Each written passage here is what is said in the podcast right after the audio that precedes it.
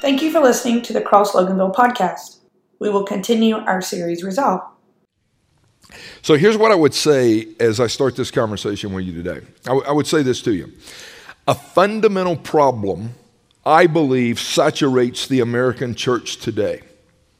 A fundamental problem. And if you listen to a lot of the teachings, it almost accommodates this kind of ma- mindset here. And it goes something like this it goes something like, Lord, I want to do what I want to do, and I want to be what I want to be, and I want to have what I want to have, and I want you to bless it. It's, it's almost like that is the culture in which we live, and the seeker sensitive, seeker friendly, pacifying the audience has almost become like accommodating to that kind of mindset. And it's insanity. It's like, God, I'm going to tell you how to be God, and you're going to be God the way I want you to be God, because God, honestly, you exist to make me happy. And we live in this hedonistic culture where that has become almost the mindset of people that attend church, but it's almost become the philosophy of ministry of people in full time Christian service. Even in proclamation, it's like I, I, I'm entitled to what I want to have, and I'm going to inform you on how to be God. And if you don't come through the way I want you to, I can promise you I'm checking out. And I hear this kind of stuff all the time. Like, I prayed and God didn't answer me the way I wanted to, so I just quit going to church. And, and, it goes back to what I've been talking about. Your view of God and your concept of God is going to drive so much about who you are. I prayed for healing for this person, and God did not come through the way I wanted God to come through, so I'm, I'm not going back around the faith anymore. Anybody ever prayed for God to do a certain thing, and, and, and all of a sudden, Brian, I mean, Trish, I mean, Jeff, Jamie, I mean, the loved one we're praying for dies. And it's like, for so many people, where's God? No, no, no, no, no, no, no, no. Where is your power to be God? I'm not God. I can't be God. I can't tell God how to be God. I've got to struggle with who God is. And I, I, would tell you this like a premise statement God created us for his pleasure. That's the premise I'm going to build on here today. God created us for his pleasure. We don't tell God how to be God. Even that's where the psalmist again, if, so many people memorize this, right? Psalm 46:10. Cease striving and be still and know that I am God. Well, if you go back and study the Latin of cease striving and be still, it liter- literally translates take a vacation from being God long enough to let God show you He's capable of being God, then you'll start to know Him as God. And we're not good at vacating or taking a vacation from being God. We like thinking that we're God. And we're not God. We're not sovereign. We're not in control. So God created us for His pleasure. God created us on purpose and with purpose for His glory. You were created on purpose and you were created with purpose. You're fearfully and wonderfully made by your God. That's, that's who we are. Do I believe that? I, I do believe that. He made us for a reason. And everything God does, it God does intentionally, right? So there's a purpose and plan that God wants us to understand and walk in. But but it's all about him. It's not about us. Our purpose for being on the planet does not resol- it doesn't resolve or revolve around us getting our needs met and us being happy and, and, and, and us just doing whatever we want to do. And I think a lot of times we think that's why we exist. My buddy Blake and I, we've talked about this in the past, but it's like we live in this culture of hedonism, and it's like, why do you exist? I exist for the purpose of pleasure and for me to be happy and do whatever I want to do. That's not, that's not good because that's not why we exist. Everything starts with and ends with our Creator. Colossians chapter 1, verse 16 says, For by Him all things were created. By Him, All things were created both in the heavens and earth, visible, invisible, thrones, dominions, rulers, authorities, all things have been created through him and for him. And I'm just, I'm highlighting these words. All things have been created by him, through him, for him, all, all things. And, and, and, and, and we stop and we go, wow, all things. And how much of the universe up until these last few years has even been accessible for the naked eye even to see things? But not, not there. The, the invention of the hubble telescope kind of said hey, hey look at all this stuff we're discovering. There, there, it's not like it's new. It was already there but they're starting to discover all this stuff that god created that was already there and, and, and you, you got to stop and go well we didn't know about these billions and billions of stars and these galaxies and all this stuff exists, and you've got to stop and go, who made them? And who did he make them for? The heavens declare the glory of God, and the firmament showeth his handiwork. The psalmist would pen that. So, who made all this stuff? And who did he make it for? He made it for himself. All this stuff has been made for him even it says as he created the stars, and the psalmist said, and he knows them by name. You're talking about the billions and billions and billions, yeah. So, so the, the resolve has to be this God, this is the resolve we have to make. God created me for his pleasure. The only reason I exist is for his pleasure. The only reason I'm on the planet is to walk in the pleasure of God. So we, we said that man's ultimate purpose for being on the planet is to know God, enjoy God, to walk with God, and worship God. And God is most glorified in me when I'm most satisfied with Him. So it's when I find my satisfaction in Him, it was like, ah, that's why I exist. So here, here's the question. Here's, here's, here's the question. When you were growing up, who were your heroes? No, go back. When, when you were growing up, who were your heroes? according to your marinade, according to your family, according to who did you want to be like? Who did you admire? Who, who, who did you look up to? Now, I, I, was a sports junkie growing up, right? So my favorite basketball player was Pistol Pete at the time. I mean, he had the shaggy hairdo, right? He had the, the socks, man. He had the look going on. And I'm like, I was a Pistol Pete fan. And, and, and, and I don't really care, like, where you came from, if you love basketball, oh, you had to admire Pete. Pete could fill it up. Pete was so studly, right? And then later, you know, I would sit there and watch and become fascinated with Magic and, and Bird and Isiah and all these guys. But I was like, oh, these guys can play. I always wore number five when I played Little League Baseball. Why? Because I was a Johnny Bench fan and the Cincinnati Reds, and I, I, would watch Rose and Bench and Morgan and Concepcion, and I would like, oh, Johnny Bench, man. I want to be like Johnny Bench. And I got to meet him a few years ago at Smoltz's induction into Cooperstown. But you go back and it's like, who did you want to be like? Whose posters did you have on your wall?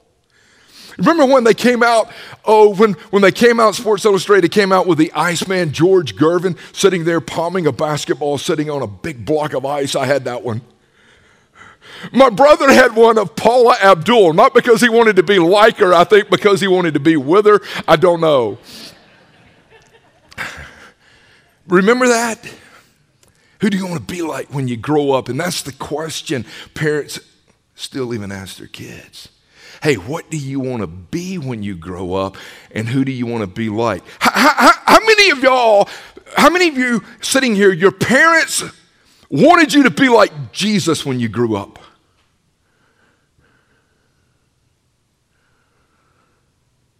No.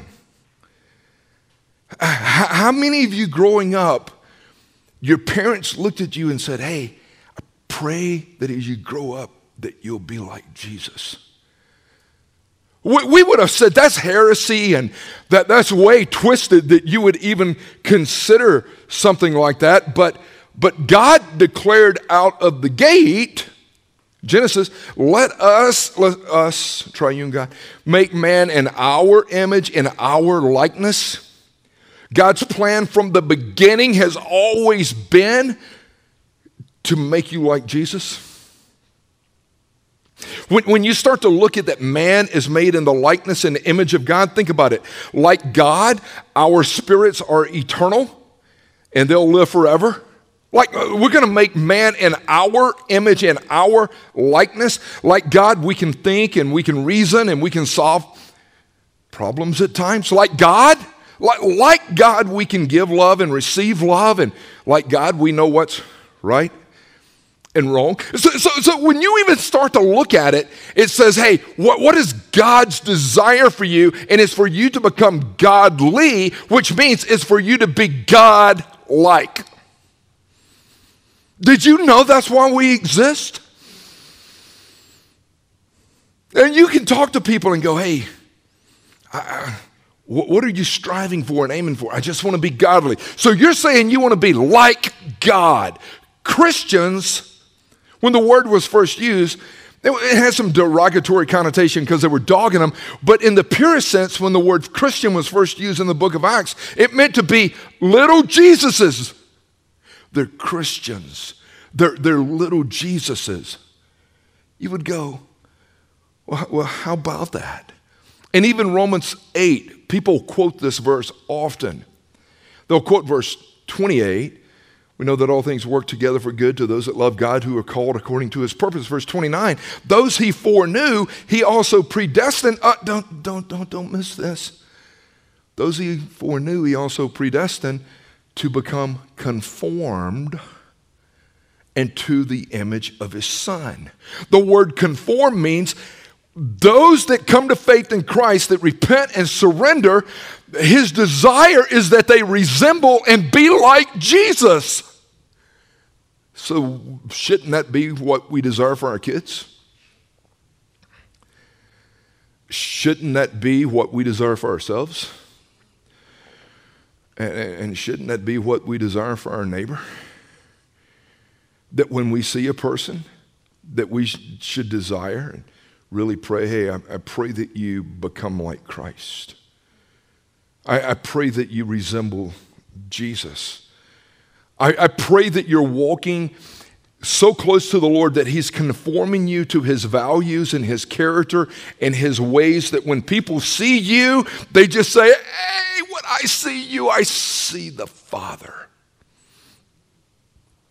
God's will, I would write it down, is for you to be like Jesus. And, and I think even people that attend church, people that have prayed prayers and walked aisles in this culture, I, I think most of us like Jesus, and I think most of us even admire Jesus. Like it's really cool, this Savior that we have that would die a criminal's death and offer salvation so that we didn't have to go to hell. We go, I like that. But in regards to Jesus being our role model, You're my role model, and you live a life of humility, and you turn the other cheek, and you give, and you serve, and, and you love, and you lay your life down for others. And even if you take that Philippians 2 kenosis passage where he says, Do nothing out of selfish ambition, vain conceit, but with humility of mind, regard others as more important than yourself. Consider, consider Jesus the role model. I think we like him as a Savior. I think we admire him. But it's like, do I want to be like him?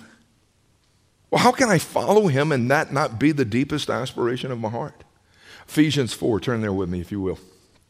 And, and I want to unpackage from a biblical viewpoint this whole thing of being conformed into the likeness of Christ and, and, and maybe some things that we could apply and implement in our, in our struggle and journey of becoming like Jesus. Ephesians 4, it, it says, regarding uh, your former manner of life, verse 22, lay aside the old self. Now, regarding your former manner of life, lay aside your old self, which is being corrupted in accordance with the lust of deceit, and be renewed in the spirit of your mind, and put on the new self, which in the likeness of God has been created in righteousness and holiness and truth. Let me give you three things I'll unpackage here. Three thoughts becoming like Jesus. One, recognize what you can be.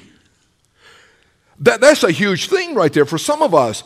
I, I, I think for many, we never recognize what we could be and what God really desires for us to be. The second thing I'll unpackage is release what you were. Who you were once upon a time has got to be released if you're going to become what God wants you to be. And three, respond to how God is shaping you right now and conforming you into his likeness. So, so you've got to realize I can be that. I've got to release where I was, and, and I've got to respond to how God is wanting to work in my life right now. Make sense? Okay, so recognize what you can be. This would be your future.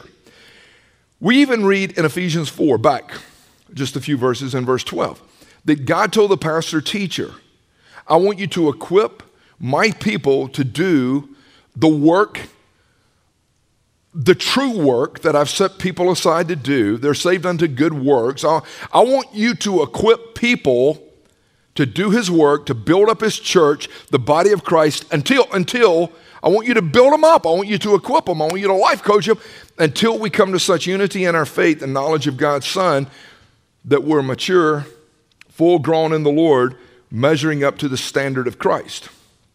He goes, Hey, uh, let me give you a vision for the future. What is the vision for the future? I want you to equi- look at the words. I would circle these, write them down, and even study them. I want you to equip God's people. Why do you want us to equip God's people? Why do you want us to be a discipleship oriented culture? Why do you want us teaching the word in season and out of season? Because I want to see the people that have responded to me in faith, I want to see them grow up I want to see them mature. I want to see them built up. I want to see them walking in unity. And see, he uses he uses these words like grow up, mature. Why? Because my intent is to conform you so that you resemble and you are becoming like my son Jesus. I mean, that's the reason. Why do we study? Why do we lay ourselves on the altar as a living sacrifice, not being not, not, not being conformed to the world, but being transformed so that the Lord can conform us into the likeness of. Why do we do that? Because He's wanting to make you like Jesus. It's going to be an ongoing thing until you die. So when you study the writings of Paul in multiple areas, he uses words like infant, he uses words like children, but then he transitions and he uses words like grow up and mature. I, couldn't speak to you as an adult, so I had to speak to you as an infant. He, he uses phrases like this throughout his writings, whether you're in Corinthians, other places. It's like, you're an infant, you're over here sucking Gerbers. I wanted to break out ribeye for you, but you, you just, you're not there. That's what he's saying. And so when you look at it, you, I would ask this question How do I know? What are some indicators for me how do I know whether I'm maturing in my faith journey with Jesus or whether I'm staying stunk over here in stranded adolescence? So, so I would say one of the indicators is how well do you respond to others when they ask you to give, when they ask you to serve, when you're asked to love? We make no apology about it because we believe that if you serve like Every couple of weeks, like 75 minutes out of that 10,080 minutes you get in a week, we believe if you do that like once, even out of the 20,000 plus minutes you get in two weeks, we believe that if you serve and start pouring into others and giving back, it's going to help you grow up and mature. It's going to get the eyes off of yourself, it's going to get you involved in other people's journey. So, how well do you respond? I think it's an indicator. How well do I love? How well do I give? How much do I serve? Am I extending myself? So, so I think it's like, am I willing to grow up? Am I willing to set aside childish ways? Dallas Willard, in his book Renovation of the Heart, lays out a game plan for personal growth. And this is a great, great game plan, I feel, right here. But he talks about three things. He talks about vision, he talks about intention or intent, and then he talks about means. This begins with, a with becoming a disciple of Jesus, not just a convert. Now, we're talking about not just praying prayers, walking aisles, but we're talking about yielding and surrendering and the resolve being conformed into the likeness of Christ. Vision. Listen to what Willard said. We got to have vision. Vision means I will embrace Jesus' gospel daily. I will not a la carte, cut and paste, take what I like and, and, and throw away what I don't like. It, it means I'm going to take the gospel of Jesus. The gospel of Jesus will shape me. And then I will conclude the Lord is with me wherever I go. The Lord is with me. He will never abandon me. I go, yes. And so God invites us as we start to have vision to embrace a kingdom perspective. And as we embrace this kingdom perspective, we start to believe this Christ is alive in all of my situations, no matter what I'm going through. And He's ready to lead me in a gracious way. So, whether I feel it's a mountaintop or whether I feel like it's a valley, whether I feel like it's something that I really dig and it's comfortable or it's very painful, He's with me because He's going to use whatever experiences I go through to conform me. So, we got to have vision as we look at life going, okay, God is with me.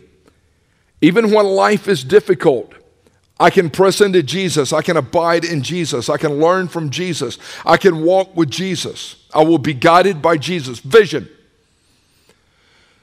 And I, I, think once we get there, brother, it's like, okay, God is walking with me through this valley right now. God is with me walking through this dark moment right now. God is with me. Vision for life. So once you have vision, Willard talks about uh, intention. And the intention has to be this, and I love the way Willard captured this I will rely on God to help me become the person He wants me to be throughout the day, throughout the hour, through. I'm relying on God. In doing this, we have to realize we're going to fight ourselves. We're going to fight our desire to be in control. We're going to fight wanting to have our agendas at the, at the forefront. We're going we're to fight ourselves. Even as we have vision, God's with me. God wants to lead me. I'm leaning into the gospel. Then you get to the intent, and you have to say, I am going to lean into the Lord. I will trust in the Lord. I will not lean on my own understanding. I've got to crucify myself. I'm willing to listen to the Lord and even other godly people that want to help me. That's a hard thing for us to do. The reason a lot of us struggle with Christian life is, again, because he says, Come to me and die. We don't want to die. If any man wishes to come after me, he's got to take up his cross daily and follow me. We don't want that piece of it. And then the means, okay? As I have vision and the intent is established, you get to the means, which means I will establish spiritual disciplines in my life. Our radical mentoring group for the month of February is going to be reading Richard Foster's book, The Celebration of Discipline. I've read that book years ago. I picked it back up and started reading it again this week. Spiritual disciplines are there to keep me on the pathway of grace so that God can do what He wants to do in me. Spiritual disciplines are, are never established for me to pimp me and promote me and think it's about me. So, whether I'm fasting or praying or whatever I'm doing, giving, serving, whatever, all of these spiritual disciplines are just keeping me on the path where I can flourish. And the next week, I'm going to talk about staying on the right, being the right soil because uh, there's so much there in regards to our hearts that's got to be right. God wants us to be in the right place where He can work on us. So, so when I'm practicing spiritual disciplines, I'm memorizing scripture, right?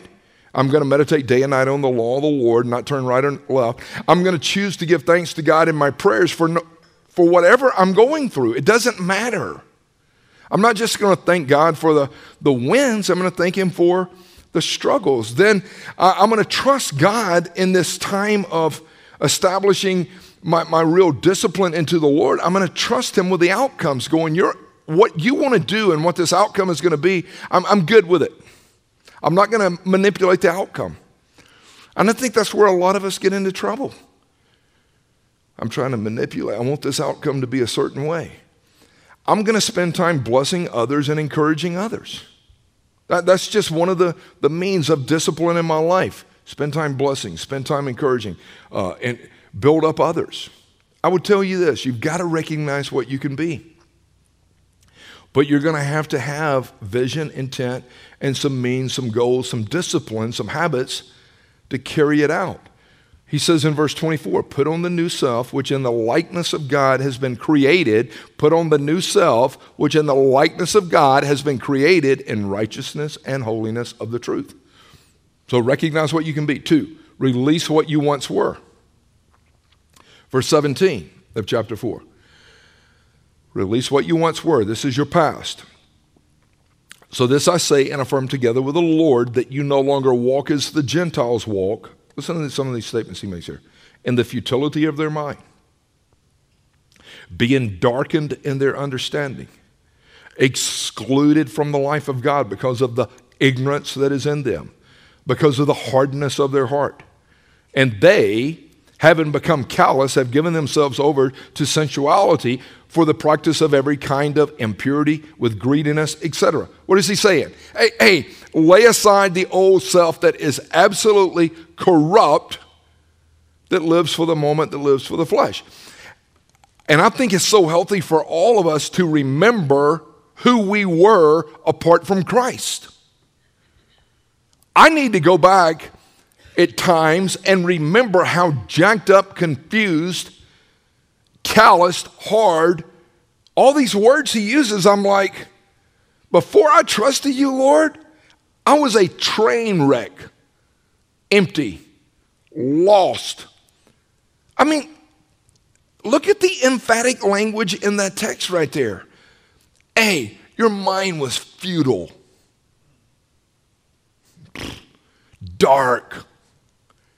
You were excluded, separated, ignorant.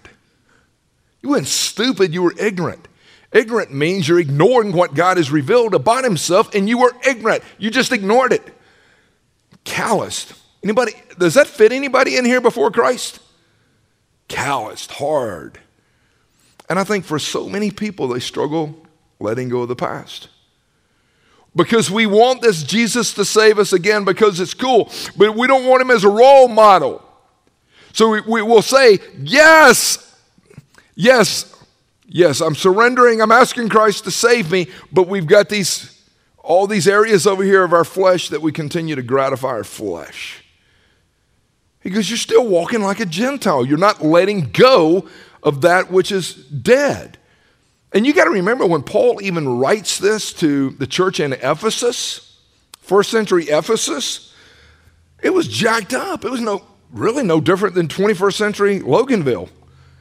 You, you go back and study it sexual perversion, alcoholism, promiscuity, violence, Temple of Diana, Artemis, oh, you're the best. Bacchus, the god of al- alcoholism. Don't be drunk with wine, it leads to debauchery. It, it dissipates that Bacchus god that you're about. I mean, it's jacked up. And he's writing to these people that have just surrendered to Christ. And that was the world in which they were living, and that's the world in which we're living.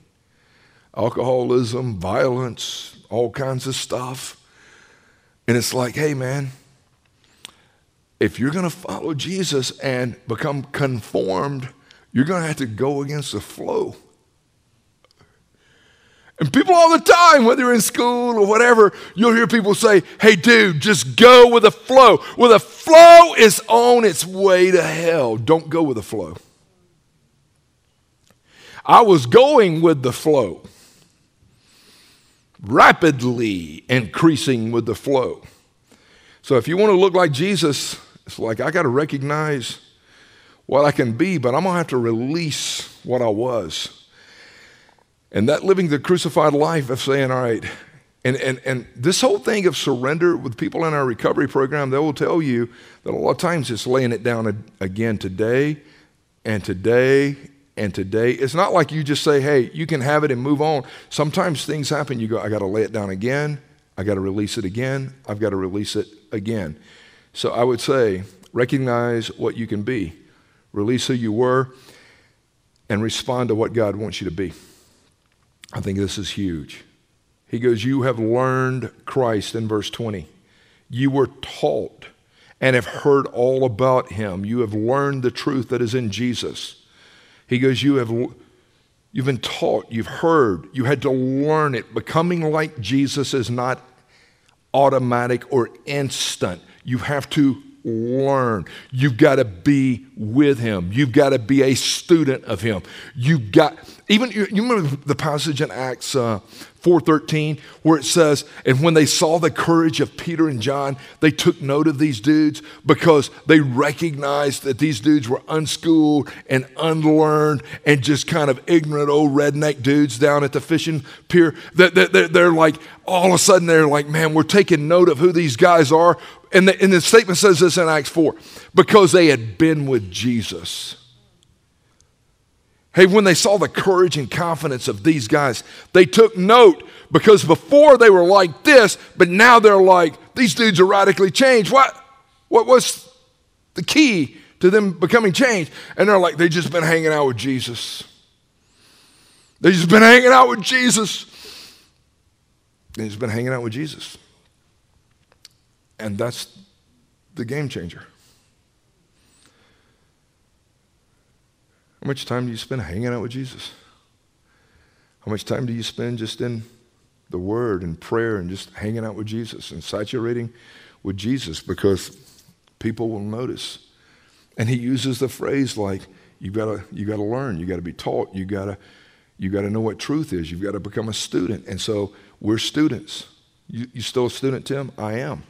And that's the reason we think small groups and doing life with others in, in community is so important because we learn together. We're all students. And there's no such thing as an earthly rabbi in a sense now. Jesus is our rabbi and teacher.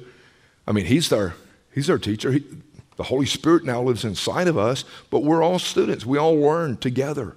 We all grow together. That's the reason when you become isolated and, and distant and you're not doing life in community, you, you can experience a lot of uh, jacked up stuff that can happen there because you start to get prideful or egotistical, or, or maybe the enemy comes and just starts to pick you apart because of depression or whatever. I mean, we're all going to struggle. We need community. Uh, Jesus is our subject. I said we're studying. All of us are, are students of Jesus to become like Christ. We're not studying religion and performance and posing and wearing masks. We're studying Jesus. How do we live this stuff out today? And, and, and again, our teacher is the Holy Spirit and Christ living in, in inside of us. So all of us are a work in progress today. Andrew, you're not where you were four years ago. And guess what? I'm not where I was four years ago. God is still in the process of shaping and conforming his values and his character inside of me and you. And we, we, we oftentimes look at people and go, I, I can't believe they don't know any more than they. I can't believe that any of us know anything about God. To be honest with you, God in His kindness has revealed certain things to us. The fact that we know anything about God is mind blowing that God would cut us in on the deal. The fact that we would want to dog anybody else is not even biblical. But when we're doing life with each other, we can help each other struggle well and fall well. Here's, here it is in closing Ephesians 4. I want to read that text again. I'm going to read a couple things here and close regarding your former manner of life. Lay aside the old stuff. Lay it aside, which is being corrupted in accordance with a lust and deceit. What are you saying? Repent and turn from your old ways. That would be the word. Repent, unplug from the old, from your old ways. I got to unplug from that. Be renewed in the spirit of your mind Second thing I would tell you is repent, verse 22. Verse 23 says, renew, see things from God's perspective. You've got to put on the spiritual lens where you can see things from His perspective. Verse 24, put on the new self, which in the likeness of God has been created in righteousness and holiness of the truth. Receive. You've got to repent, you've got to renew, you've got to continue to receive to put on the character of God. I, I'm like, I'm always trying to just figure out how to simply break it down where I can understand it. I can take this text and go, all right, repent. I can repent. Renew. How often do you repent? All the time. How often do you renew? Every day. How often do you receive and clothe yourself in the things of Christ? Every day. So you want to be like Jesus. Back to what I said. You got to recognize here's what I can be. You got to release, ah, this is who I used to be. And then you've got to respond to what God is wanting to do now. And how do you do it? Just what I said. You repent, you renew, you receive. You repent, you renew, you receive. If you want to be conformed into the likeness of Christ, I invite you to crawl on the altar as a living sacrifice and stay there, not crawl off of it because you want to do your own thing, but to stay on the altar and say, God, I'm surrendering. I want you to conform me to be like Jesus. That would be cool.